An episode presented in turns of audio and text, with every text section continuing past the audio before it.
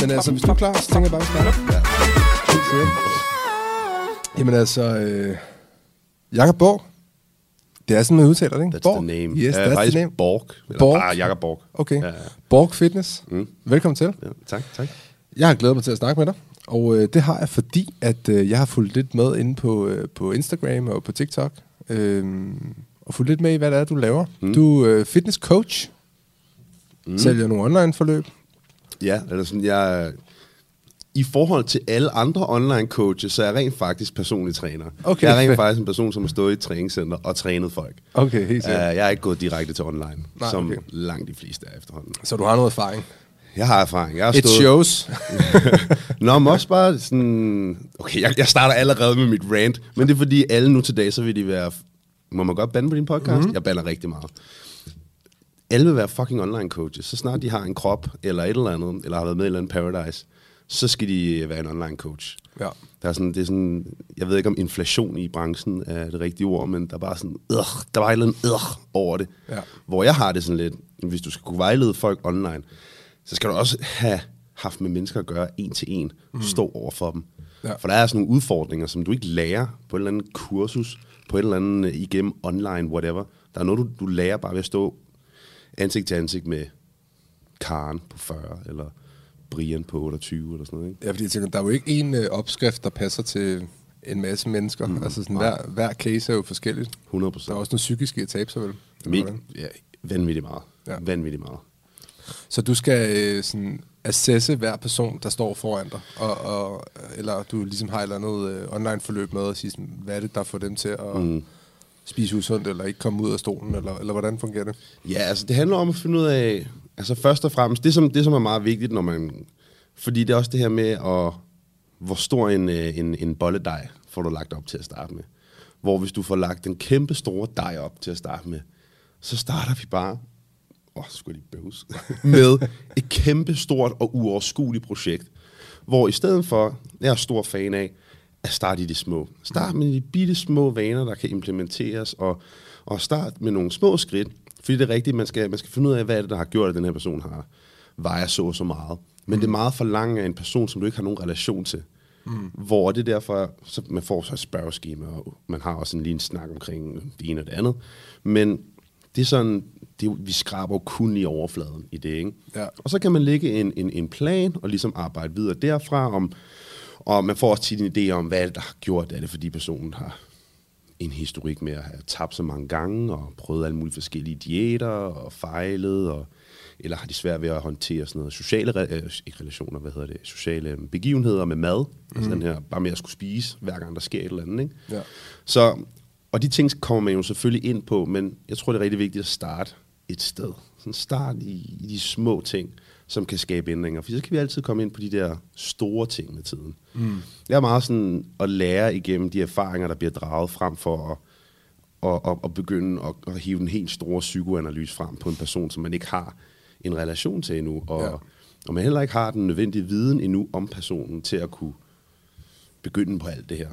Hvad med sådan nogle øh, fire ugers øh, kostplaner og diæter og sådan noget? Jeg skal på ferie om en måned. Ja, det er blandt ja. andet min kæreste, der var sådan, hey, kan du ikke lige spørge ham, fordi nu skal vi jo på, til Kreta ja. Her om en måned. Øh, Hvordan smider man lige øh, 2-3 kilo? du Nå, om et eller andet sted, så sådan... Er det muligt, eller, eller er det også bare sådan et, er det bare sådan et lidt plaster på såret, eller sådan, men, men måske er der noget underliggende, som generelt skal... Altså, i bund og grund er det jo muligt. Og, og jeg synes også, man skal... For der er mange, der er sådan... Ah, men det, det sådan skal man ikke gøre det, og så kan det være lige meget. Mm. Men altså... Åh, kæft, hvor jeg bøvser det. Fandt til det.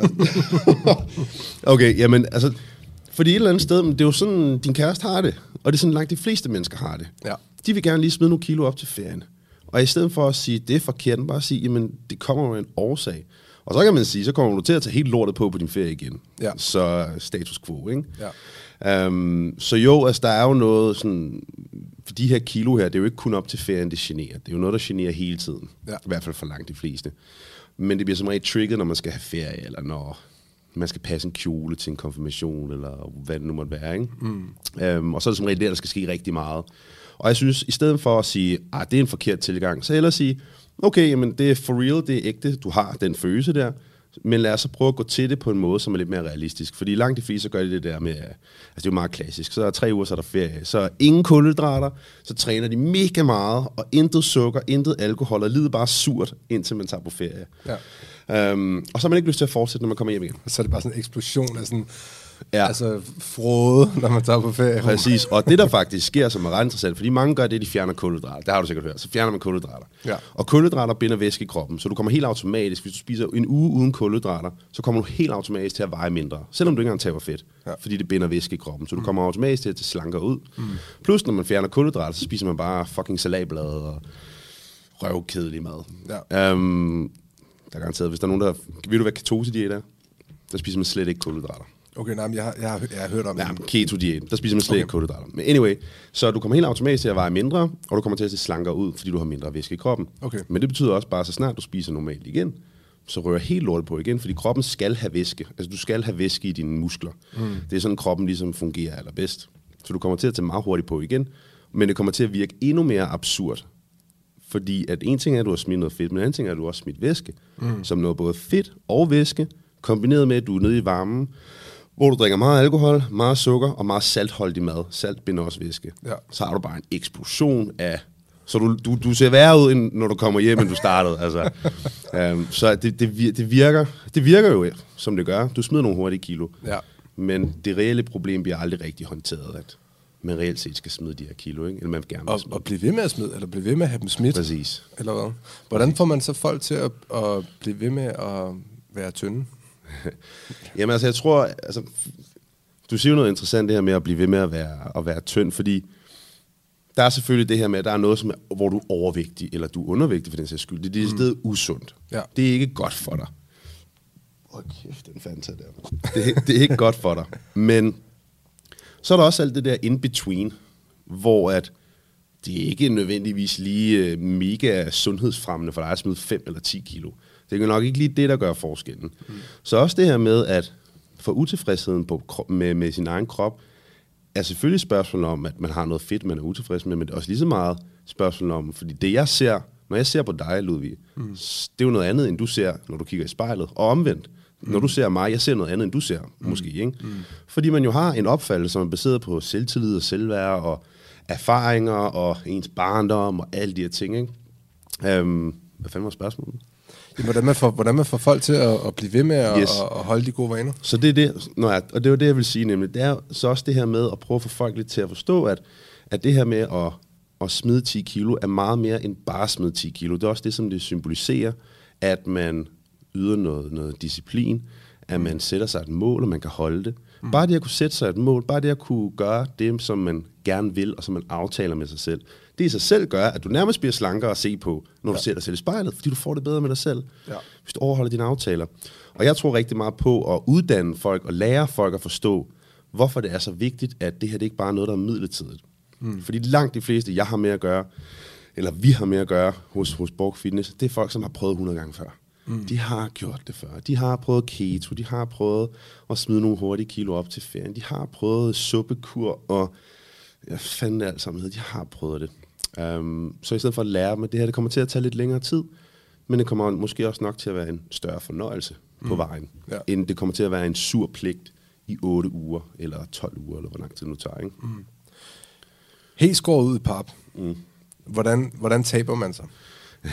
Så det er egentlig sådan, altså på papiret, i teori, eller i te- teorien er det faktisk ret simpelt. Så du får, når du, øh, du forbrænder en samlet mængde kalorier på din dag, og det består af, hvor meget bevægelse du laver, også, øh, hvad hedder det, hvor meget du indtager, og hvor meget motion du dyrker, og så også bare det at være til stede. Så hvis du ligger på din sofa og ikke laver en dadel, så forbrænder du også en vis mængde kalorier. Og alle de her samlede ting, det, det er så et spørgsmål om, det er så, hvor mange kalorier forbrænder sig samlet set på en dag. Og så skal du i bund og grund spise under det. Mm. Så skaber man et kalorieunderskud. Og Hvor mange kalorier øh, forbrænder man ved at have et kontorjob, for eksempel? det afhænger af ens størrelse. Mm. Øhm, så det, det er ret, det, det er sådan meget varieret. Hvad vil du skyde mig til? hvor høj er du, og hvad vejer du? Jeg er en... Jeg vil jo gerne sige, at jeg er en øh, 96, men jeg tror nok nærmere, jeg er en 94 her med alderen, ikke? Ja. det, det går støtten nedad, tror jeg. Du bliver til en sådan flitsbue med året der. Um, og hvad sagde du, du vejede? E og puh, her, jeg vejer vel en 92, Ja, 93, og du er helt 94. stillesiddende, Ja, stort set. Jamen altså, det er sådan svært at sige. Jeg vil, man kan bare finde beregner egentlig. Det er ret stille, simpelt faktisk. Ja.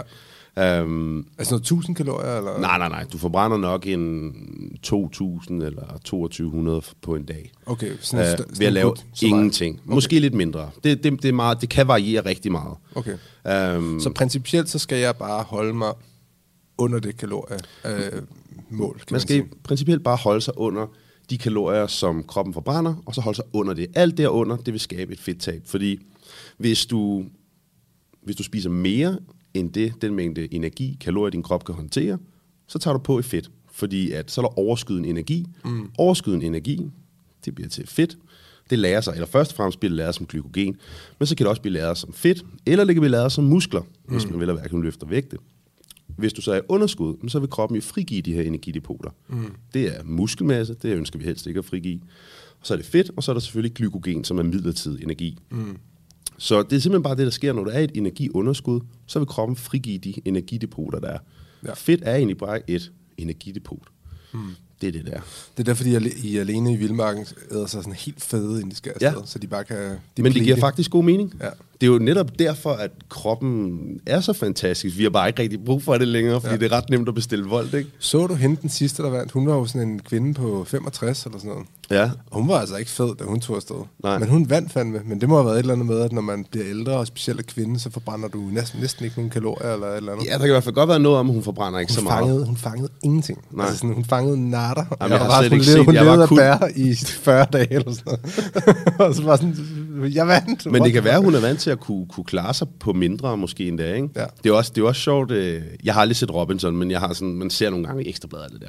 Og der har nogle gange været de der sådan Vil du melde dig til den, hvis du Nej, aldrig nogensinde. Ah, okay, okay. Aldrig nogensinde. Ellers så skulle man gøre det bare for PR. Ja, ja Altså, 100. du får jo... Altså alle de her mennesker, som melder sig til Robinson, eller Paradise, eller hvad fuck det alle sammen hedder, de kan jo basically starte hvad som helst, de har lyst til, af forretningen bagefter. Ja. Hvad som helst. Men de kan også crashe mega hårdt. Big time. Ja, ja, big time. Ja. Uh, jeg vil sige, jeg er glad for ikke at være kendt for et eller andet uh, reality show. Det Ja, er, helt det er, jeg, jeg tror ikke, det er nødvendigvis en god ting. Der er nogen, der formår at forvente det til noget positivt, men Hvad så med dem, der, øh, der ligger sig på gulvet og laver en masse mavebøjninger og Ja. siger, nu skal jeg skulle have mig en sixpack? er det, øh, jeg tror næsten, jeg ved, hvad svaret er, men, men er, det, er, det, er det måden at få en sixpack på? altså, Man skal være effektiv omkring det. Det var jo sådan, jeg startede ud, da jeg var knægt. Jo. Det var, at man lå man på gulvet med sin mor og lå og lavede mavebånding. Har du gjort det også? Nej, ikke Det gjorde jeg. Jeg var, jeg var småfed som barn, nemlig. Så jeg okay. skulle fandme lave nogle mavebåndinger. Altså, nej, altså det, det kommer ikke til at give noget. Så det der... Først og fremmest er det jo sjovt, at sixpack er blevet sådan, altså det ypperste inden for at være fedt. Mm. En sixpack. Og for kvinder er det blevet en big donk donk. Men det må være det der, det visuelle i det, tænker jeg. Altså, det ser jo meget sådan visuelt ud. Det Altså, ser da sindssygt godt ud. Altså, Ja. ja. Det er der ingen tvivl om. Ja. Ja. Men det er sjovt, at det er blevet det ypperste, fordi det er enormt urealistisk at holde for langt de fleste mennesker, hvis de rent fra naturens side ikke har en lav fedtprocent, og deres vaner og deres måde, der- deres sult og motion og alle de ting, at, de ikke, at det ikke samlet set bliver til, at de har en lav fedtprocent. Det kræver mm. fandme meget at holde en lav fedtprocent som, ja. med en sixpack året rundt. Det er ikke engang, altså, det, det er ikke det værd. øhm, de der atlet-lommer der, Ja. dem øh, fik jeg at dyrke rigtig meget crossfit. Mm. Øhm, det er sådan, rent faktisk lagt mærke til, at, at de ligesom, efter de er kommet, så er de sådan rent faktisk blevet, hvor Mm. jeg har sådan en fornemmelse af, at der skal sådan ret meget til, før de forsvinder igen, og jeg kan sådan ret nemt få dem frem. Mm. Men det er ligesom først efter, jeg har brugt tre år af mit liv på sådan at dyrke ret intensiv crossfit, hvor jeg Mm. ligesom fik en eller anden form for grundform. Det var der, min, man kan sige, min mandige krop ligesom blev skabt. Der Ja. gik jeg lidt fra sådan en dreng til, til mand. Ja. der. Er der også noget med, at man får sådan en grundform, når man virkelig træner? Altså, så er det sådan svært at sådan smide den igen, når, når, når man ligesom Ja, får bygget der muskler er, på? der er klart noget. Altså kroppen vil jo med tiden, hvis du gik fra at dyrke crossfit, og så går hen til at lave ikke en dadel, mm. hen om, altså om lang tid, så vil kroppen selvfølgelig tilpasse sig til whatever du laver, eller Ja. jeg slet ikke laver. Um, men kroppen vil jo i et eller andet omfang nok beholde en lille smule. Mm. Um, jeg vil så også sige, hvor gammel var du, da du startede til CrossFit? Og, og så Øhm, der var jeg, det var det, jeg, jeg lagde, lagde mit liv lidt om, så der har jeg været en 27, ikke? Okay, ja. Ja. Jeg vil sige, altså din krop holder nok på noget af den muskelmasse. Du vil i hvert fald have betydeligt hurtigere ved at få det igen. Det lagde jeg nemlig også Det mærke er ret cool. Jeg nåede lige at få to børn her, hvor jeg så holdt en pause på to år. på Har du to børn? Ja. Damn. Øhm, ja, det gik stærkt. Var det på én gang? Øh, ja, næsten ikke. De, det, man kalder pseudotvillinger. Så der er 13, øh, 15 måneder imellem dem. 13 måneder imellem dem. Pseudotvillinger. Ja. Det ved jeg faktisk ikke engang, hvad er. Øh, nej, det er, at de bare er, der er under 15 måneder imellem Okay. Øhm, så ja, så min søn han er to og et halvt, og min datter hun er basically født, blevet gravid igen, nærmest Født. straight away. øh, blevet gravid efter tre, øh, tre måneder, fire Det er for måneder. sindssygt. Ja, så det, Wow. Ja, Ja, det så er var- det klaret. jeg skulle bare kigge på hende. og så, øh, Det er fandme imponerende, mand. så øh, Jeg ved ikke, om man tør nær komme i nærheden. Der er nogen kvinder, der skal komme i nærheden af dig. Så du, du bliver gravid. Du bliver gravid. Du bliver gravid. Det er sådan ligesom E.T. med fingeren. Eller sådan Oprah ved gaveregning. Ja, præcis. You get pregnant, you get pregnant. Men nej, altså, så hvis man gerne vil have en sixpack, så skal man ikke ligge sig ned og lave mavebøjninger. Hvad skal man så gøre? Nej. Øhm, oh, så mavemuskulaturen er ligesom alle andre muskler. Og det er det, der mange der glemmer. Det er mm. mavemuskulaturen. En muskel, den vokser ved, at den bliver presset til at, at blive bedre. Og, og, du ligger, og du bliver ikke bedre af at ligge og... At du bliver i hvert fald ikke optimalt set bedre af at ligge og lave 100 mavebøjninger. En muskel, den vokser bedst ved en sådan cirkus 5 til 15 til 20 gentagelser mm. til udmattelse. Det omkring. Man kan også sagtens gå højere. Højere gentagelser vil absolut også give uh, sådan hypertrofi, altså muskelmasse. Mm. Uh, men det er klart, klart mest effektivt inden for nogenlunde der. Der vil altid være nogen, der siger, "Øh, du kan godt lave mere, og du skal lave mindre. Ja, mm. men sådan groft betegnet.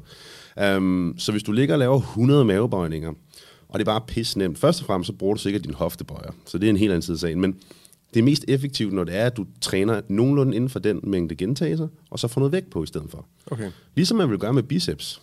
Altså, der er jo ikke nogen, der, eller hvis, de, hvis nogen gerne vil have store patter, eller en stor fyldig røv, mm. Så vil de jo ikke gøre det, som man gør til maven, som er at ligge og lave 100 mavebøjninger. Nej. Man vil jo ikke lave 100 bænkpres med ingen vægt på. Man vil jo tage vægt på. Ja. Ligesom med numsen eller bagdelen, så vil man tage vægt på. Men ta- taber man altså fedt der ved at lave mave? Altså, fordi det er der mange, der tror, mm. og det har jeg også selv lidt tænkt. Der er ikke, rigt, der er ikke, der er ikke rigtig noget evidens, der peger i retning af, at det at, at ligge og lave en øvelse, det skulle forbrænde lokalt. Mm. Der er en lille bitte, bitte smule evidens, men det er meget, meget let på det. Så, så nej, du kan, ikke, du kan ikke lokalt forbrænde. Og det er også det der med, hvordan fungerer kroppen. Når man er i et energiunderskud, så vil kroppen frigive energidepoter. Fedt. Mm. Så energiunderskud sker altså ikke bare, når du ligger og laver de mavebøjninger. Mm. Det er jo noget, der sker hen over et længere stykke tid. Så det her med, at taber jeg mig lige det her sekund? Ikke nødvendigvis.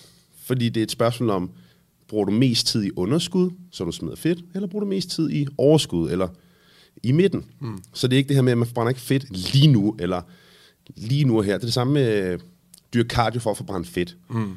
Du forbrænder energi, en mængde kalorier, som samlet set, så er et spørgsmål om, hvor mange kalorier forbrænder er det under, hvad min krop kan håndtere, så den frigiver fedt. Så, så nej, man kan ikke punktforbrænde, men kæft, det vil være godt, hvis man kunne. det er også det her med, prøv at få, altså, det er også bare lige, brug de der helt tossede eksempler. Altså, øh, drenge, vi bruger altid højre hånd, eller hvis man er venstre hånd, så bruger man venstre hånd. Mm. Der er jo ikke nogen, der går rundt med en mega hakket højre hånd, og så en mega, ja, nu kigger du, det, det, gør man altid. men det er sådan et lidt øh, et drengerøvs øh, måde at sammenligne det på. Men, men det er jo sådan, man ser jo ikke de der absurde forskelle der. Nej. Det gør man ikke. Hvad fanden var det? Jeg tror, det var sådan en Tony Robbins-snak, jeg så, hvor han sagde, elsker ham. at ja, han, er, han er vild nok. Ja. Øh, også lidt amerikansk, ikke? Men, men, han, Total American. Helt. Men han sagde, at øh, hvis du vil lave en ændring i dit liv, og som mand rent faktisk, så kan du øge dit testosteronniveau 10-12 procent, bare ved at rette dig op. Og sådan, altså Okay. gå, gå oprejst. Altså sådan begynde sådan at, at være sådan, øhm, keep your head high. Fordi der er mange, der går og sloucher. Og det er åbenbart Okay. skulle gøre et eller andet. Der er en eller anden undersøgelse, der har vist det. Altså igen, jeg sidder bare og citerer, ja. hvad han har sagt. Ikke? Men han må have det et eller andet sted fra. Ikke? Men er der sådan nogle øvelser, man kan lave, som nu tænker jeg som mand, for at øge testosteronniveauet? Fordi testosteron er jo med til at forbrænde fedt, og vi ja. kommer ind i sådan en state, hvor vi er sådan mere sådan testosteron state, mm. og har nemmere ved at få muskler og alt det her, ikke? Fordi at, jeg tænker sådan noget som, øh, hvad hedder det, øh, altså du er i snudekoder, når man træner, ikke? Og får, for, for store muskler. Ja. Det er jo testosteron, er det ikke? Jo. Ja. Er der, er der nogle øvelser, man kan lave for at, er der sådan, er noget, man kan gøre for sådan at, at øge sin testosteron som mand? Altså lige det med Tony Robbins der, jeg, det ved jeg faktisk ikke nok om overhovedet. Okay. Men, men jeg vil tro, at det har noget at gøre med, at hvad jeg ved af, hvis du ikke sover nok, hvis du er stresset, Ja. øhm, sådan, altså de her mentale ting, det kan gøre, at dit testosteronniveau er lavere, end hvad det burde være. Så kroppen går i sådan en alarm. Ja, og man kan jo sige, det her med bare ens holdning, det i sig selv gør jo en verden til forskel.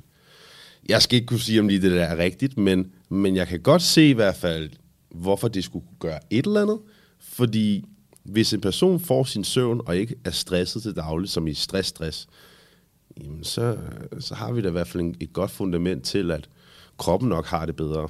Og jeg skal ikke kunne sige, om det påvirker testosteronniveauet, fordi egentlig kan man, kan ikke, man kan ikke gøre det helt store med testosteronniveauet, Nej. med mindre det er selvfølgelig med medicamenter. Mm. Men det er ikke rigtig noget, man kan komme i nærheden af, og det er heller ikke noget, man burde rive sig ud i.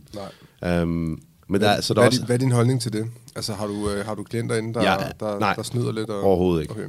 Okay. Um, og generelt set, altså personligt, jeg er røv ligeglad, hvad folk gør. Mm. Ikke i forhold til mine klienter, men bare som mig personligt. Ja. Det samme med, at jeg er ligeglad med, om folk de ryger hash, eller hvad fanden de gør. De skal bare stå til ansvar for dem selv. Ja. Så det betyder også, at man skal stå til ansvar for, hvad end det nu er, man bruger mm. sit liv på, og, og hvad man nu roder sig ud i. Mm. Nu er vi jo begge to mødtes i, i, i nattelivet, på, mm. hvor jeg stod i døren, og du var DJ der mm. på NoHo. Der er mange medicamenter der. Jamen, det er der jo. Ja. Og et eller andet sted er det også urimeligt, at, at samfundet skal betale for, at man fucker op. Altså, Ja. og man ikke kan, kan styre sig. Ja. Det kunne man så også sige i forhold til så mange andre ting med det, man giver sin krop. Mm. Som ikke bare er... Som også er ting, man kan købe ned i superbrusen. Mm. og på tanken. Men der er meget sådan... Er det liberal? Jeg er bare sådan, whatever. Ja. Do you. Um, jeg dømmer ingen. Don't care. Men altså, man tænker jo næsten, at det burde være ulovligt, at en cheeseburger koster mere end en pose salat, ikke? Der er et eller andet eller, absurd koster, der. koster mindre end en pose salat. Ja. Altså, det er jo fandme mærkeligt. Altså, Ja. Det er fandme mærkeligt. Og det er også virkelig en af grundene til, at det kan være virkelig svært at vælge sundere. Ja. Fordi du skal også have en, en, en smule viden om, hvad, hvad, hvordan skal jeg sammensætte sådan en måltid her? Hvordan skal jeg spise sundt? Fordi generelt set, så vil det nok ikke være specielt dyrere at leve sundt, Nej. men det kræver, at du ved, hvad fanden du laver. Fordi der er jo ikke nogen, de, langt de fleste mennesker ved altså ikke, hvordan de lige laver en lækker salat. Mm. Hvor en cheeseburger, hvad koster en cheeseburger? 10 kroner? Eller? Ja. Jeg var jo, jeg var jo veganer i tre måneder øh, på et tidspunkt i mit liv. Ja. Øhm, Pruttede du sindssygt meget? Øh, til at starte med gjorde jeg, men så... Det er ligesom om... Og, altså, det er selvfølgelig lidt ulækkert, ikke? Men altså, min, min afføring, den, den stoppede med at lugte. Ja. Den lugtede slet ikke. Altså, sådan, det var meget mærkeligt. Altså, det var sådan... Det var, det var sådan virkelig behageligt at gå Okay, på toilettet. Ja, ja, det, det var ret vildt, men, men jeg vil sige, der, hvad hedder det... Øhm, øh, det er jo nok det billigste, jeg har levet nogensinde. Mm. Da jeg var Nå, er det veganer. Ja, det er det. Fordi at... Men var du en af dem, der levede sådan, sådan vegansk på den dogne måde, eller var det sådan... Nej, men jeg, Lækker det er mad. jeg, havde en, jeg lavede en uh, vegansk... øh, Jeg har altid godt kunne lide at lave sådan videocontent og sådan noget, Okay. så, så jeg brugte sådan en test, så jeg lavede sådan en vegansk madlavningskanal, Nå. Som endte med at få sådan noget 6 millioner øh, videoafspilninger på de der tre måneder, 40.000 øh, følgere og sådan noget. Ja, det, gik, det, det stak helt af. Det var ret sjovt, så og lavede det sådan, du ved, ligesom tasty med kamera op fra og ned i mit køkken, ikke? Nej, hvor sygt. Øhm, men det var lidt sådan en test, det var før jeg lavede det, jeg laver nu, ikke? Ja. Øh, som brugte det som case til at starte op, ikke? Men Det er altså en okay case. Ja, ja, det, det, det, var, det var sjovt, og så fik man lov til at prøve at lave Var det på noget. YouTube eller øh, TikTok? Øh, eller? Jeg kørte hovedsageligt, det var dengang, der var god reach på Facebook. Okay. Øhm, så der kunne jeg smide en video op på Facebook og få en halv million afspilninger. Åh, oh, det var the golden days, det der. Mm. Men det er jo det, man ser med TikTok nu, ikke? Jo. Så. Ej, det var tider. Men øhm, i din optik, hvad, hvad er vigtigst? Træning eller kost? Det er jo sådan, tænker jeg, sådan det evige spørgsmål. Ja, og det kommer an på, hvad man gerne vil. Mm. Hvis det er et, øh, hvis du gerne vil smide fedt, så er kosten det altafgørende. Okay, Fordi at træne sig til et vægttab kræver virkelig meget træning. ja. Det er ikke realistisk for langt de fleste. Okay. Igen så er det jo det her med at skabe underskuddet. Det kan du, og du kan jo, du kan jo forbrænde en masse kalorier ved motion og ved træning. Mm. Så man kan jo, altså hvis du bare giver den nok gas, så kan du i bund og grund forbrænde for det meste. Men Men jeg tænker, fordi man bliver også lykkeligere at træne. Altså det udgiver en masse mm. dopamin, og man får det bedre, man sover bedre, mm. alt det her. Så hvis man bliver lykkelig at spise sundt, så skal man jo bare træne, så får man lidt lykke tilbage der. Eller der er, i hvert fald, der er i hvert fald noget at hente i forhold til det her med, at generelt også måden, man indretter sit liv på. Mm. Altså, fordi hvis dit liv er indrettet med stress og ja, og at du er utilfreds på dit job, og du er at din øh, partner derhjemme, er du pisse træt af, og alt er bare noget lort, ikke? Jamen, så er det fandme også svært at prioritere din kost eller din træning for den sags skyld. Ja. Og så kan det i hvert fald give gode idéer at få et frirum. For eksempel træning. Mm. Og så vil det kunne rykke, hvad hedder sådan noget, det vil kunne sprede sig til så mange andre ting. Ikke? Men for- kost vil være vigtigst for et vægttab. Hvad for Uden sådan tvivl. hvad for sådan noget som faste? Tja. Er du sådan, er du sådan tilhænger af det, eller? Altså, det er blevet meget populært jo. Mm. Men det er også bare det her, vi kan også bare kalde for, hvad det er. Mm. Spring din mormad over. Ja. Altså, det er jo ikke mere end det. Eller spring din frokost over. ja. Gør det selv? Nej. Nej. Eller hvis jeg ikke har lyst til at spise mormad, så lader jeg være med at spise mormad. Mm. Men jeg går ikke på Instagram og siger, at jeg faster. Jeg Det bare kommer også an på, hvad man vil, ikke? Fordi sådan, hvis man gerne vil være sådan lean and fit, så giver det måske meget god mening. Øh, men hvis man gerne vil bulke, for eksempel, og blive sådan større mm. og holde en volumen, så skal man jo helst lade være med at ikke at spise, tænker jeg. Mm. Eller sådan. Altså, der er i hvert fald, jeg, jeg synes problemet lidt med det her med faste, og med så mange andre af de her metodikker, det er, at det bliver gjort, ofte gjort som om, at det kan noget, som regulær, en, en normal, gå så en normal tilgang ikke kan. Ja. Ja. Og det kan de ikke. Altså, det gør ikke noget, som alt muligt andet ikke kan. Men det er jo en nem måde at skære nogle kalorier fra. Fordi yes, du får at vide, du må ikke spise morgenmad, og du må ikke spise frokost. Eller du må ikke spise i det her tidsrum her. Mm. Så vil du helt automatisk nok komme til at spise mindre jo. Ja. Og det vil nok skabe et vægttab. Men det er jo bare en eller anden form for restriktion. Ligesom hvis du siger, hvis jeg siger til dig, at du må ikke spise øh, kulhydrater. Så har jeg skabt en restriktion for dig, så du vil ende med at ty til andre ting, som potentielt vil kunne skabe vægttab. Og det er en restriktion, og det er en begrænsning. Og jeg er måske ikke helt tilhænger af, at du må ikke spise morgenmad. Hvis du ikke har lyst til at spise morgenmad, så lad være med at spise morgenmad. Det er fint nok. Men hvad hvad hvis du nu en eller anden dag har lyst til morgenmad? Om jeg må ikke bryde min fucking faste. Du kan også bare spise morgenmad, og så spise lidt mindre i løbet af dagen. Ja. Så det kan ikke noget, som, som alt muligt andet ikke kan, men det kan være et fantastisk værktøj for folk, som ikke har noget imod at springe morgenmad over og mellemmåltid, eller hvad det måtte være, mm. og skære nogle kalorier fra. Det kan være et fantastisk værktøj. Jeg har selv gjort det. Jeg prøvede endda at presse, hvor lang tid jeg kunne faste. Ja. og det var okay. ret sjovt. Ja. Jeg nåede op på 48 timer, Hold da kæft. uden mad. Ja. Og det sjove er, at de første... Sådan, har du prøvet sådan noget faste? Ja, jeg har kørt, øh, hvad hedder det, um, 16-8. Ja, ja. Så- det er også sådan den mest klassiske, ikke? Ja. Ja. Og det var sgu, jeg synes næsten, det var næsten lidt for nemt. Ja. Øhm, så prøvede jeg også at presse den, så begyndte det at blive rigtig svært lige pludselig, Ja. ikke? fordi man bare er mega sulten. Og jeg var heller ikke god nok til at æde, æde mig mæt nok Mm. i det vindue, jeg havde. Fordi mm. så var jeg på arbejde, og så kunne jeg ikke bare sidde og æde ja. hele Ja. tiden. Fordi man skal virkelig sådan, du ved, fylde sig op. Ja, Øhm, og det skaber faktisk en ny udfordring, nemlig at hvis du har så lille tidsrum at få mad i, jamen, så er det også et spørgsmål, hvad vælger du så? så er det bare kage og... Men det er det, jeg mener, fordi ja. så, så begynder folk også at prioritere måske lidt mere... Du, er ikke, du skal gerne have en vis mængde grøntsager om dagen. Ja. 500-600 gram, whatever.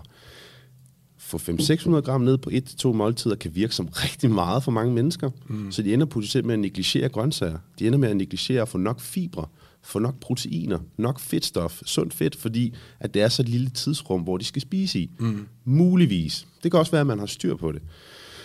I bund og grund er det ligesom så mange andre tilgange, som du selv sagde, det var for nemt. Jamen, hvis det var sådan, fucking do it, fordi så virker det jo. Så Ja. virker det efter intentionen. Ja. Og hvis vi har en person, som for eksempel gerne vil smide nogle kilo, eller som er overvægtig, hvis de kan komme og sige, jeg vidste ikke, det var så nemt, hmm. så er der ikke noget, så er argumenterne fuldstændig ligegyldige. Nu, nu er vi jo begge to, øh, sådan, øh, hvad hedder det, øhm, vi er begge to Joe Rogan fanboys, mm, mm. så havde vi lige at snakke om. Ja. Han kører carnivore diet. Ja, ja.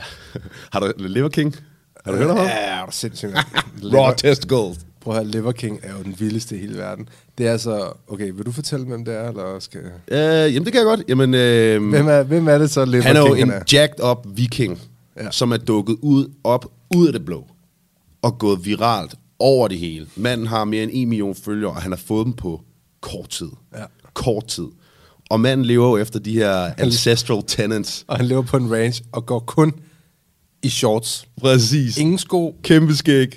og så han bare, han ligner bare en eller anden, der kommer fra en barbarfilm, altså. Og så spiser han rå, rå for, øh, nosser, tyrenosser, og, og så riger han, spiser han det her bone marrow, og, sådan, og så laver han den her, hvad er det, han laver sådan en concussion, eller hvad fanden Ja, og liver. Han spiser? Liver liv- concussion. Og han spiser rå lever. jo. Det er rigtigt, ja. Ja, because liver. Liver is king. og så har han den her, men det sjove er jo så, ikke, så, så er der alt det her ancestral tenants, og så har, nu er han jo begyndt at have sådan noget øh, proteinpulver. Er det? Ancestral tennis, altså det er de her Ja, han har sådan... øh, regler ja. for vores forfædre, eller, Ja, ja, præcis. urkroppen og Ja, sådan noget. og han har blandt andet fra, jeg følger ham, og jeg fucking elsker ham. Jeg synes, han er en konge. Og det er ikke alt det der, han siger sådan, whatever. Men manden er fucking nice, og han ved, hvordan han skal promovere sig selv. Og der er jo det her, en af de her tendenser, det er, øh, at han skal, du skal have dine fødder i jorden.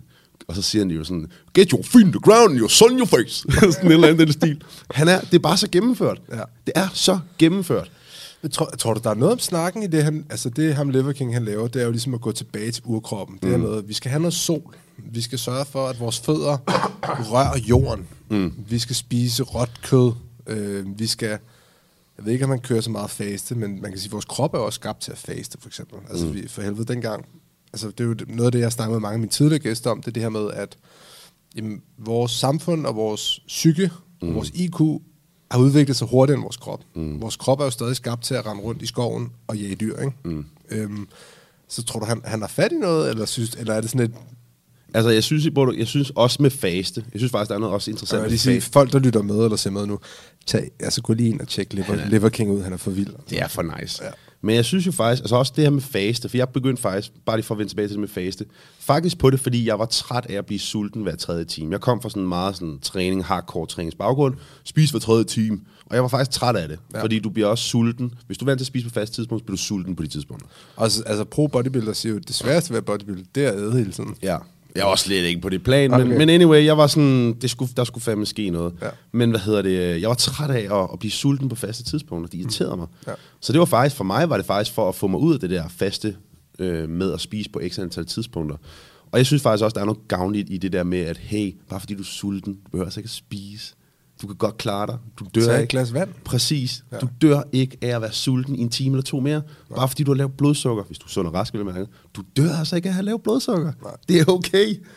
Ja. Det synes jeg er sådan en ting, der også bare sådan, det er så okay. Og der er selvfølgelig undtagelser altid. Men, men Liver King, jeg tror, der er nogle af ting, klart elementerne, som, hvor han har fat i noget fornuftigt. Ja. Man skal bare kunne se igennem the bullshit. Ja. Fordi man kan jo godt se, at det her, at der er en agenda i forhold til at sælge nogle ting. Fordi han er jo tydeligvis hyret af det her firma her, som nu sælger de her produkter her. så, men jeg tror faktisk, han ejer det. Han ejer han det? Han er medejer af de der supplements, eller ejer det selv. Men jeg tror, at han, jeg tror, at alle kan se, at manden har fat i noget. Gud har fået noget sol i dit ansigt. Sid med din familie. Det siger han jo også i en lille tendens her. Spend time with your family. Mm. Det her med at, at spise mad, som er lavet hjemmefra. Mm. Ikke junk udefra. Lav din egen mad. Ja. Jeg kan godt se idéerne med det. Jeg, jeg kan, og der er noget positivt i det. Præcis, der, der er jævn emotion. Der er ikke noget ondt i det, han siger. Som sådan. Nej. Det værste er bare, at folk tror, at du skal spise rå for, øh, nosser for at, for at blive sund. Eller, der var også, der dukkede også en video op, hvor han øh, sad og spiste hjerne. Sådan en abehjerne. Hold da kæft. Det var klamt. Det var klamt. han kører ja. sådan back grills der, ikke? Ja, det er for vildt. Men, øh, og det er det der igen med, at du, kom, du bliver populær på de her steder, jo mere ekstrem du er jo. Mm. Øhm, men han har fat i nogle ting, synes jeg. Man skal bare kunne se lidt igennem det. Jeg følger ham. Jeg synes, han er super inspirerende. Ja. Øhm, man skal bare lige sortere lidt i det. I forhold til diæter, hvad er din holdning til det? Altså sådan, er der en diæt, der er sådan lidt at go-to, når du øh, har klienter? Øhm, skabe kalorieunderskud. Okay. Øhm, og som jeg også sagde før, det kan du gøre via faste. Du kan gøre det via ketose. Ikke lige fan af ketose generelt, men det er altid, altid det her med, hvordan skal vi skabe kalorieunderskud? Fordi det kan vi gøre på mange forskellige måder. Men jeg vil sige, langt de fleste af dem, som vi hjælper, det er folk, som de vil gerne spise noget brød. De vil gerne kunne drikke et glas rødvin. De vil gerne kunne spise burger. De vil gerne kunne spise spaghetti bolognese. Og, og de vil ikke blive slået ud af ketose, fordi de kommer til at spise en bolle med smør på til frokost. Mm. Jeg ved ikke, om med ketose er, sådan noget, så er du i ketose-tilstand og forbrænder mere fedt og bla bla bla. Og så bliver du slået ud af den her tilstand, hvis du spiser en bolle, for eksempel. Ikke? Mm. Igen, det er det her med restriktionerne. Så min tilgang, eller vores tilgang, er egentlig bare, vi skal skabe et kalorieunderskud med noget mad, som du i forvejen spiser. Og 99,9% af dem, vi hjælper, de spiser rimelig normal mad. De godt lide kartofler, rugbrødsmadder, havregryn, øh, pizzabrød, salater og, og sådan nogle ting. Ikke? De kan mm. godt lide sådan ganske normal mad. Um, så i bund og grund handler det bare om at skabe kalorieunderskud. Og så er det selvfølgelig sådan nogle ting, som at sørge for at få nok fibre, sørge for at få noget sundt fedt, prioritere proteiner, fordi de, de er super gode, især hvis du er fysisk aktiv. Ja. Um, men nu, der er ikke noget en go-to-diæt. Okay. Ja. Der er jo meget sådan med, med Instagram, og øhm, hvordan folk ligesom ser, hvordan andre ser ud, og så får mm. de et eller andet billede op i deres hoved, sådan vil jeg gerne se ud. Mm. Hvis man nu kigger på sådan en som The Rock, for eksempel, mm. hvordan får han sådan en krop? Og det er jo, der er jo nok anderledes i forhold til så mange andre på sociale medier. Det er det der med, øhm, hvordan han har fået den krop. Der er aldrig nogensinde nogen, der vil vide noget. Der, eller der kan vide det. Nej. Han kan lægge hans træningsprogram op, men hver idiot ved sgu da godt, det er da ikke sådan, han gør hele tiden. Nej. Og så ser folk, om, oh, så har han hans diætplan, så lægger han den op. Eller så er der en eller anden, der tror, han har The Rocks diætplan. Tror du, han snyder? Snyder hvem? Altså, altså med at tage steroider? Igen, don't know, and I don't really care. Okay. Men jeg kan godt se det her med, at folk ser op til det. Men vi er også nødt til at være sådan nogenlunde realistiske. Altså, men man kan ikke vide det i sidste ende. Mm. Du har ingen idé om ham her, han er et genetisk unikum. Mm. Hvis- Så, så genetik spiller ind, eller hvad? Vanvittigt meget. Ja, okay. Vanvittigt meget. Om han, om han nu bruger uh, stivet eller ej, måske, måske ikke. Men i sidste ende er det bare, det er bare gæt. Det, det er gætværk. Og det tager bare igen fokus fra, fra lidt det, som er hele pointen. Det er, at hvis man, man har mere travlt med at kigge på, oh, men han øh, snyder, hvem snyder han? Der er jo ikke nogen Det snyder sig selv. der er jo ikke nogen konkurrence eller Nej. noget som helst. Der er jo stiller jo ikke op i et eller andet, Nej, hvad det nu ja. måtte være. Um, igen det med, jamen du kan gætte alt, du har lyst til. Mm. Men du vil aldrig få ham til at indrømme det. Eller man vil, altså, hvor, hvorfor, hvorfor skulle han gøre det? Og hvorfor skulle nogen som helst gøre det? Mm. Det giver jo ikke mening. Um, så, så det er også den her med, jamen, what's the point? Og jeg også tror også, at det er derfor, det er vigtigt, at man, man skal ikke nødvendigvis altid gøre, som man ser... Altså, jeg har trænet The Rocks-programmer, og, og jeg har også... øh, Jeg kan huske, mit, en af mine første træningsprogrammer, det var sådan noget, der hed Superhero Program. Mm. Og det var et eller andet program, som øh, en eller anden øh, sp- Superman havde trænet. Okay. Den stil. Jeg skulle fandme lige en Superman dengang, ikke? altså igen det der med, at, at manden har trænet hele hans liv. Han havde tidligere wrestler. Og sådan en grundfysik, Ja. som så er let at bygge på. Og har, og har han så taget medicamenter? Who knows? Mm. And who fucking cares? Ja, ja, har Usain Bolt?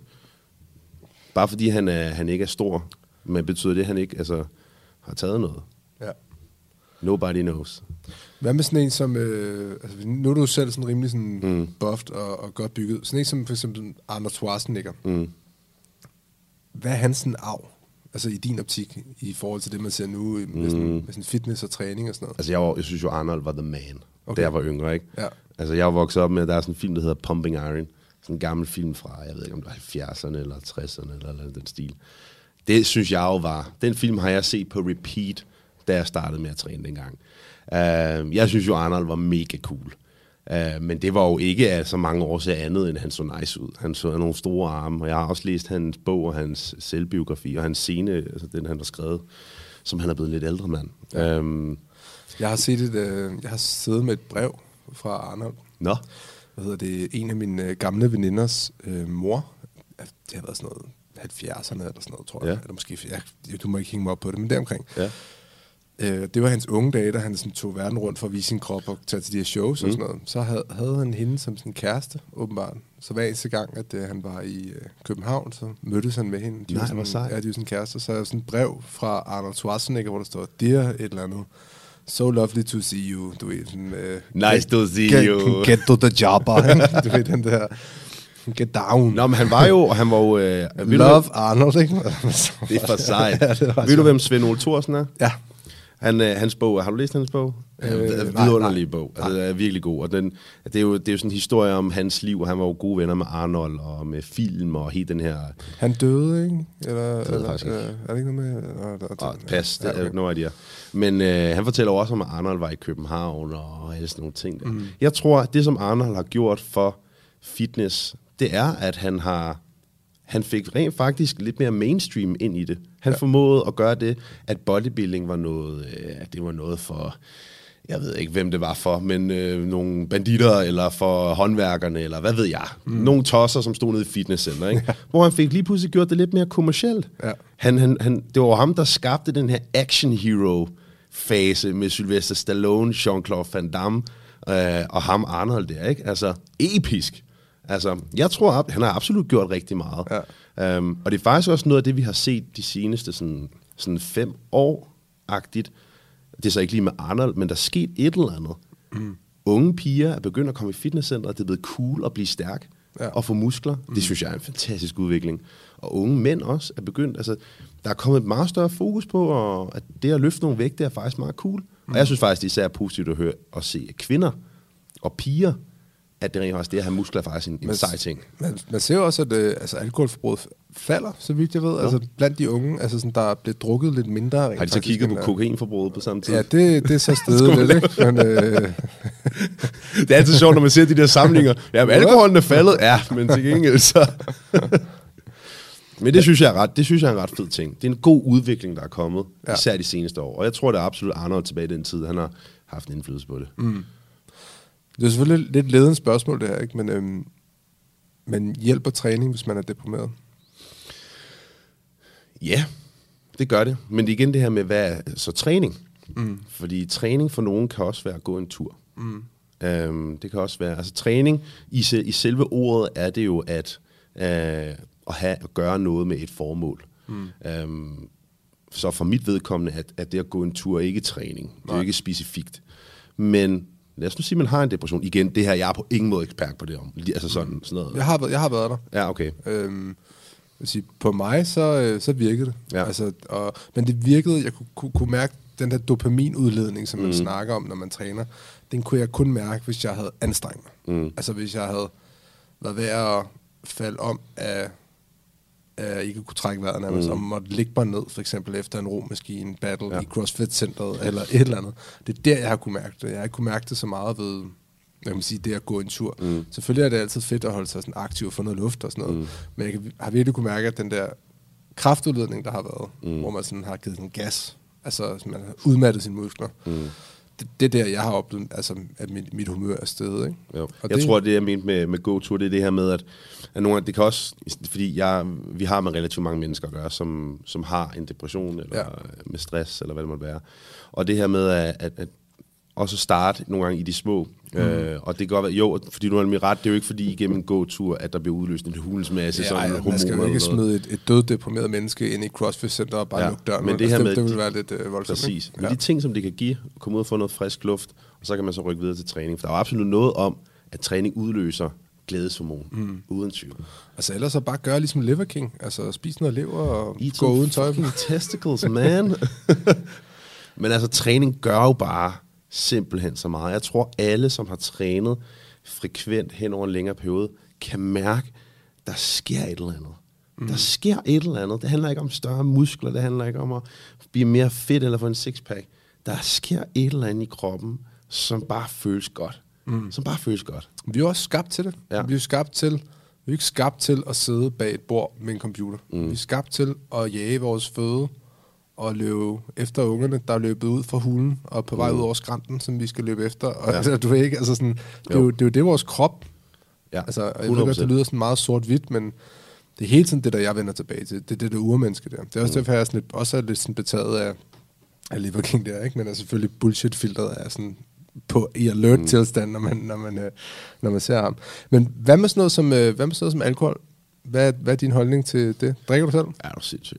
Jeg drikker fucking meget. Okay. Nej, det er meget i perioder. Okay. Uh, men jo, jeg, jeg drikker. Altså, den, jeg er på ingen måde den der klassiske personlige træner, som ikke Okay. drikker. Uh, og det sjove er, at jeg bare begyndt at drikke mere og mere, jo ældre jeg bliver. Mm. Jeg er blevet meget glad for, for sådan, noget, øh, sådan en glas rødvin fredag aften. Ja. Og torsdag aften. Og måske onsdag. Eller, altså, men altså, jeg er blevet virkelig, virkelig glad for det faktisk de senere år.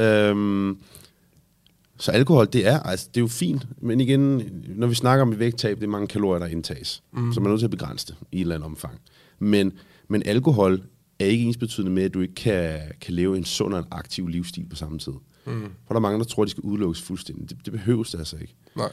Alt er relativt til, hvad man nu gerne vil. Der er ikke nogen tvivl om at banke dig i hegnet fredag aften. Mm. Det gør intet positivt for dit helbred. Nej. Men at drikke et par genstande, det kan altså potentielt have en fantastisk indflydelse på dit helbred. Fordi hvis der er én ting, der er helt sikker, en kold gin tonic eller et koldt glas hvidvin, nu er det pisvarmt, på sådan en øh, fredag, når man har fået øh, fri fra arbejde, ikke? det rammer bare hits, it hits different, man. Ja, det gør det. Det gør det. Og man, har også, man skal også have lov til at give lidt slip. Altså, 100%. tænker jeg. Det er jo også forskelligt fra person til person, hvad der ligesom virker. Altså Mm. for en, ikke? Altså, jeg har jo, igennem det, jeg har lavet, har jeg jo virkelig haft et usundt forhold til alkohol i mange år. Som så er blevet til en dårlig vane. Mm. Som så blev, hver eneste gang jeg tog ud, jamen så hed det en flaske vodka, ikke? Og, og det var jo, øh, altså, øh, det har været virkelig svært at slippe af med. Ja. Fordi at, sådan, at gå ud for mig var lige med, så skal jeg drikke en flaske vodka. Ja. Fordi det bliver ikke sjovt, hvis jeg ikke kommer derop. Du ved. Og, og så bliver man så ældre, og så finder man ud af, at der er noget, der hedder tømmermænd, ikke? Jo, Og det så- kommer altså mere, når man bliver ældre. Ja, er du sindssyg, mand? Altså, øh, altså, jeg kan jo tømme min to-tre dage efter nu, ikke? Hvor dagen efter, der kan jeg have lyst til at, at, øh, hoppe ud over øh, hoppe ud af vinduet, ikke? Får du de her sådan øh, tømmermænds sådan, depressioner? Eller sådan, Ja, sådan altså- altså, depri? Får du det? Det er altså fuldblåen angst, ikke? Okay. Men, men hvor, at, øh, hvor jeg øh, så har lært nu, at det er bare en følelse, og mm. den skal jeg bare lige lægge væk, fra mig, og så kan ja. Jeg kigge på mine dejlige unger, og så giver de mig en masse dopamin, fordi Mm. det, det er fedt at kigge på dem, og jeg godt kan lide at se på dem, og jeg synes, det er dejligt at være sammen Ja. med dem, også selvom man er tømmermænd. Ikke? Men man kan sige, det er jo, det er jo den øh, bedste form for antabus, der for børn, fordi at man tænker også, øh, man tænker også øh, fuck mand, hvis jeg har gigantiske tømmermænd, så er jeg ude af stand til at være Mm. forældre for de her unger her. Så det gør også rent faktisk, at jeg drikker mindre nu, end jeg har gjort før. Mm. Øhm, så er det måske kun 5 syv genstande på en aften, mm. Mm. i stedet for 14-20. Ja. du ved ikke? Ja. Så- jeg håber altså ikke, at man skal se, at jeg sveder helt igennem lige nu. Nej, men det, Nej, det er ikke det, slemt. det, det, gør man ikke. Nej, jeg er helt igennem. Men jeg tror faktisk også, med det her med alkohol, der er også sådan en lille smule FOMO i Mm. det, ikke? Altså det her med, når man tager ud, så er det, eller man ikke, om man, skal, om man skal tage ud, så er det den der fear of missing out. Ja. Sådan, og det er der især med alkohol. Åh, hvis man, fordi det bliver jo som regel en lille smule sjovere, når man lige får en ekstra skid på, ikke? Mm. Men det bliver altså ikke bare, det bliver ikke sådan proportionelt sjovere, jo, flere, jo mere man får at drikke, ikke? Ja. Og jeg tror, jeg har i hvert fald lidt sådan en smule sådan FOMO med, at når nogen siger, skal vi ikke lige ud og få en øl eller to, eller ikke nødvendigvis drukke eller noget. Jeg har totalt FOMO med sådan noget der. Ja. For jeg gjorde det ikke i min, i mine yngre år. Det er først noget, jeg begyndte på i sådan min sen 20 og nu er jeg så 32. Men altså, vi danskere er jo også hårde ved hinanden, når det handler om, om. Ja. alkohol. Altså, hvorfor drikker du ikke? Og kom nu, og tag nu, en, tag nu endnu en. Ikke? Og jeg har selv været sådan der. Mm. Synes, det er forfærdeligt, det skal være sådan der. Hvorfor fanden skal vi drikke? Ja. Altså, det er noget mærkeligt noget, ikke? Det er faktisk et sindssygt godt perspektiv, også bare i forhold til, øh, hvis vi skal snakke om vægttab og sådan nogle ting. Mm. Det her med, at vi skal jo altid påtale, hvorfor spiser folk anderledes? Hvorfor sidder du og har din madpakke med med salat i? Eller hvorfor vil du ikke have et stykke kage? Nu har jeg bare kage til dig, eller til os, eller whatever. Hvorfor vil du ikke lige have en fadøl? Den her med, at man skal hele tiden forsvare, hvorfor det er, man gør, som man gør. Hvor du skal ikke forsvare, hvis du, du tager øllen, eller hvis du tager kagen, eller hvis du gør det, som alle andre gør. Ja. Det er jo sjovt, man skal aldrig nogensinde forsvare, hvis du følger, hvad alle andre gør. Det er jo sådan en øh, mærkelig form for sådan en social høflighed, men det er jo fordi, at man, man ikke vil... Når nogen bliver stødt over, at man ikke drikker, så er det fordi, at de tænker, hold kæft, var han heldig, eller var hun heldig, øh, og hun tror bare, hun er bedre end mig. Det er totalt spejl. ja, men det er totalt spejl, og, jo. og, det- og det er bare weird, ikke? Jo. Fordi at det, var, det er overhovedet ikke dig, det handler om. Det handler om mig. Ja. Altså sådan, det handler slet ikke om, hvordan. Ja. du har det. Øh, og jeg prøver ikke på at få dig til at få det dårligt med dig selv. Jeg prøver ikke at være heldig omkring det. Jeg prøver bare på at lade være med at drikke alkohol, så jeg ikke bliver overvægtig, eller jeg ikke får det dårligt i morgen, eller, eller whatever. Ikke? Og det er jo den kultur, som vi har nu, ikke? Altså som, som danskere. Men der skal man jo nok kigge endnu mere ind i, tænker jeg, også danskernes sådan psyke. Altså det der med, at vi jo ikke er et folkefærd, der sådan er naturligt udadvendte. Mm. Altså, vi siger jo ikke hej til hinanden i bussen, eller snakker sammen. Nej. Vi sidder med hovedet ned i vores telefon, og er mega generte alle sammen. Ikke? Ja. Øhm, hvor jeg tror, at rent faktisk kunne jeg forestille mig, hvis man kigger på andre folkefærd, hvor de er mere sådan sociale og åbne og snakker sammen hver dag, så drikker de højst sandsynligvis mindre, end vi gør. Mm. Jeg har lige været i, øh, i Brasilien. I, jeg har været der to gange, faktisk. Faktisk med Lasse. Ja, okay, ja. Det er jo øh, sydamerikanere. Det er jo prototypen på, eller det er sådan det bedste eksempel på udadvendte mennesker. Drikker de? Øh, ja, de rører rører også rigtig meget weed. Okay. Men, men de, øh, de drikker ikke lige så meget, som danskere gør, men der er jo ikke nogen, der kan slå danskere. Nej. Men det er den her med at, sådan, at snakke med folk, og, og sådan interagere med folk, og sige hej, og spørge, om man har brug for hjælp, og sådan nogle ting der, ikke? Mm. Det er sådan, det der er... Altså, jeg er jo sindssygt god til at snakke med folk efter en halv flaske vodka. ja, men tingene går bare nemmere efter en halv flaske vodka, altså. Og så, øh, så efter tre kvart flaske vodka, så, så tror man, man snakker med folk, men det gør man ikke rigtigt. Ja. Man sidder bare selv og vrøvler, ikke? Ja. Men det er et eller andet sted også, det, det, er, det må sgu også være svært, hvis man har, hvis man har svært ved at, at abstrahere fra det pres, der kommer fra, fra de mennesker, man omgås i forhold til, hvad man burde spise, og du burde sige ja, eller du burde sige nej. Så at prøve at gøre noget, som så er anderledes. Mm-hmm. Altså for eksempel at, at prioritere sin, sin helbred, eller at sige nej tak til en bytur ude, fordi man faktisk gerne vil prøve at tabe sig lidt. Ikke? Men det er jo også det der med at kigge på, at man nogle gange så tør man ikke springe ud i en livsstilsændring, fordi man er bange for, hvad andre mennesker tænker omkring en. Ja. Og man skal jo bare sige, fuck hvad andre mennesker tænker omkring en. Altså som, øh, som den gode gamle Gary Vaynerchuk siger, du, sandsynligheden for, at du bliver født er 1 ud af 4 milliarder. Mm. Så det er et fucking mirakel, at vi sidder her lige nu. Ikke? Og man har altså kun et liv, man har vundet lotto, man har kun et liv, så gør som man fucking... Altså, så, mm. så gør, gør, som du vil. Altså, sådan, ja. Der er ikke nogen, der skal diktere, hvordan man skal leve sit liv. Man skal jo bare gøre det. Altså, Men det er rigtig sjovt, når, når det her, øh, når man så siger nej tak til, til kagen, når man siger nej tak til den her øl her. De kollegaer, man snakkede rigtig meget med før, de venner, som man tog rigtig meget by med før, er de der stadigvæk, når de ting så ikke så meget til stede længere. Det er sådan noget, der er sådan ret interessant, for jeg Ja. har oplevet, at, at sådan nogle venskaber er forsvundet. Men altså, det er jo en perfekt måde at få renset ud i, hvem, hvem er ens rigtige venner, ikke? Altså, og man kan sige, jeg tror ikke, at man, jeg tror ikke på, at man kan have mere end fem rigtig gode venner i sit Mm. liv. Altså sådan, sådan rigtig Det tætte tror jeg venner. også rigtig meget på. Ja. Altså, det er, sådan, det er sådan, det er der omkring, man sådan kan ligge, ikke? Mm. Øh, og stadig have tid til det. Og specielt, hvis man har en karriere, der skal passe, så er der nogle af os, der har børn og sådan noget, ikke? Altså, så er tiden også bare knap, ikke? Mm. Øhm, men det der med sådan at leve sit, sit liv, som man selv har lyst til, og det var også noget af det, der triggede mig dengang, øh, da jeg var 27-28 og lavede, lavede mine livsændringer, at jeg levede rigtig meget et liv, som jeg havde en fornemmelse af, der skulle forventes af mig. Okay. Og, og så, øh, ja, så lavede jeg det om. Har du selv oplevet øh, samme skift i dit liv, eller har du altid bare haft god selvtillid? Mm, øh, nej, altså jeg har, jeg vil sige, træning har gjort for mig rigtig meget i forhold til sådan øh, selvværd, eller sådan tro mm. på, at jeg kan noget, fordi at, at det gav mig, og det var ikke så meget musklernes størrelse eller noget, men det var mere det her med, at jeg var i stand til rent faktisk at gøre det, som jeg sagde, jeg skulle gøre, jeg ville gøre, og opnå det, som jeg gerne ville opnå. Kontrol. Præcis. Jeg, jeg fik en, en, en, føl- en... Jeg lærte, at jeg kunne virkelig øh, have en enorm selvdisciplin og være i stand til at, at gøre lige præcis det, som jeg gerne vil. I hvert fald i forhold til det. Men øhm, jeg vil klart sige, jeg, havde, jeg har læst til, øh, jeg har gået i gymnasiet, og, og vidste ikke, hvad fanden jeg ville bruge mit liv på. Jeg fik elendige karakterer i gymnasiet. Jeg lavede ikke andet at spille computer om natten og sove i timerne. Mm. Um, så jeg var af den overbevisning om, at jeg var doven. Mm. Så, så jeg gik bare efter et eller andet job, hvor jeg skulle lave så lidt som muligt, havde så meget ferie bagefter. Ikke? Ja. Uh, og jeg havde så lave karakterer, så det eneste job, jeg overhovedet kunne finde, jeg vidste, jeg kunne godt lide at have med mennesker at gøre, jeg kunne godt lide at snakke med mennesker, jeg kunne godt lide børn. Ja. Okay, så søgte jeg ind på lærerseminaret. Ikke noget ondt mod lærer overhovedet. Jeg kunne sagtens se mig selv blive lærer. Men øh, jeg havde så lavet en karakter, og det var så ude ved Blågård, tror jeg, det hedder. Det eneste sted, jeg kunne komme ind. Um, men jeg var i den overbevisning om, at jeg var doven generelt. Jeg kunne ikke andet end bare træne. Jeg var bare en doven person, så jeg skulle bare lave et eller andet, der ikke sagde mig så meget, og bare få dagen til at gå. Det var sådan klart den overbevisning, jeg havde. Så det var først, da jeg dumpede min bacheloreksamen, øh, og simpelthen måtte stå til sidst i en situation, hvor jamen, nu har du spildt fire år, eller du har ikke spildt fire år, men du har brugt fire år på, du står med ingenting, du giver det et til forsøg, eller skulle jeg forfølge det, som jeg har brugt så meget tid på, som så var træning, Ja. og så blev jeg personlig træner derfra, hvor jeg lige pludselig gik op fra mig, at jeg var ikke doven. Mm. Overhovedet, jeg var bare ikke passioneret omkring det, for jeg er, den, jeg er det, det sidste overhovedet doven i forhold til øh, Borg Fitness, min virksomhed. Mm. Jeg er fucking dedikeret, jeg arbejder i døgndrift og har gjort det. Mm. Øhm, men det er det her med, at, at jeg var overbevist om, at jeg var doven. Mm. Jeg var overbevist om, at jeg bare var doven. Jeg ikke var særlig intelligent i forhold til i hvert fald sådan akademiske ting. Men det krævede også bare, at jeg blev, jeg blev smidt ud i en situation, hvor at enten, Jacob, så skal du gå igennem det her bachelor igen, som du fucking hader, eller også skal du gå ud og finde en eller job, der ikke kræver noget uddannelse, eller også skal du jagte den her drøm her om at blive personlig træner. Vi lever også i et samfund, som bifalder uddannelse. Helt vildt.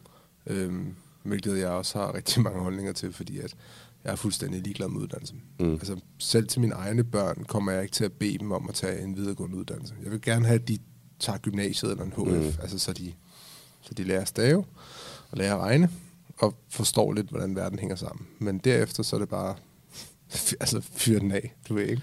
Det her med at finde en passion. Ja. Finde noget, man synes, der er fedt. Mm. Noget, man brænder for. Om det så er at blive skolelærer, eller whatever. Ja. Bare du brænder for det. Ja. Bare du fucking elsker det, du laver. Hvis, hvis der nu sidder nogen øh, derude nu og ser med eller lytter med her til sidst, øhm, hvis de gerne vil tabe sig, Mm. udover at, at kontakte dig selvfølgelig, hvad, mm. hvad, hvad skal man så gøre? Uh, jeg vil faktisk gøre det. Gå ind på min hjemmeside, mm. skriv fedttab. Mm. For jeg har faktisk lavet sådan en helt guide okay. til, hvordan du kan komme i gang med dit vægttab. Og det har intet at gøre, men du behøver ikke et forløb hos mig. Mm. Der står faktisk fra A til B, hvad du kan gøre. Der er endda eksempler på kostplaner, der er eksempler på opskrifter. Mm.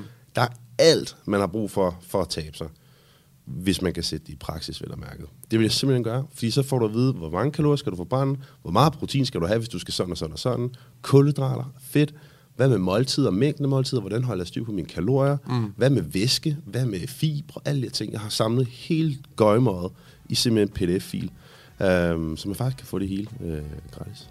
Fedt. Ja, ja. Men øh, Jacob, øh, tak fordi du gad at, at kigge tak. forbi. Det var, det var mega en fornøjelse. Nice. Yes, fedt. Dejligt. Yes, hey. Fedt, mand.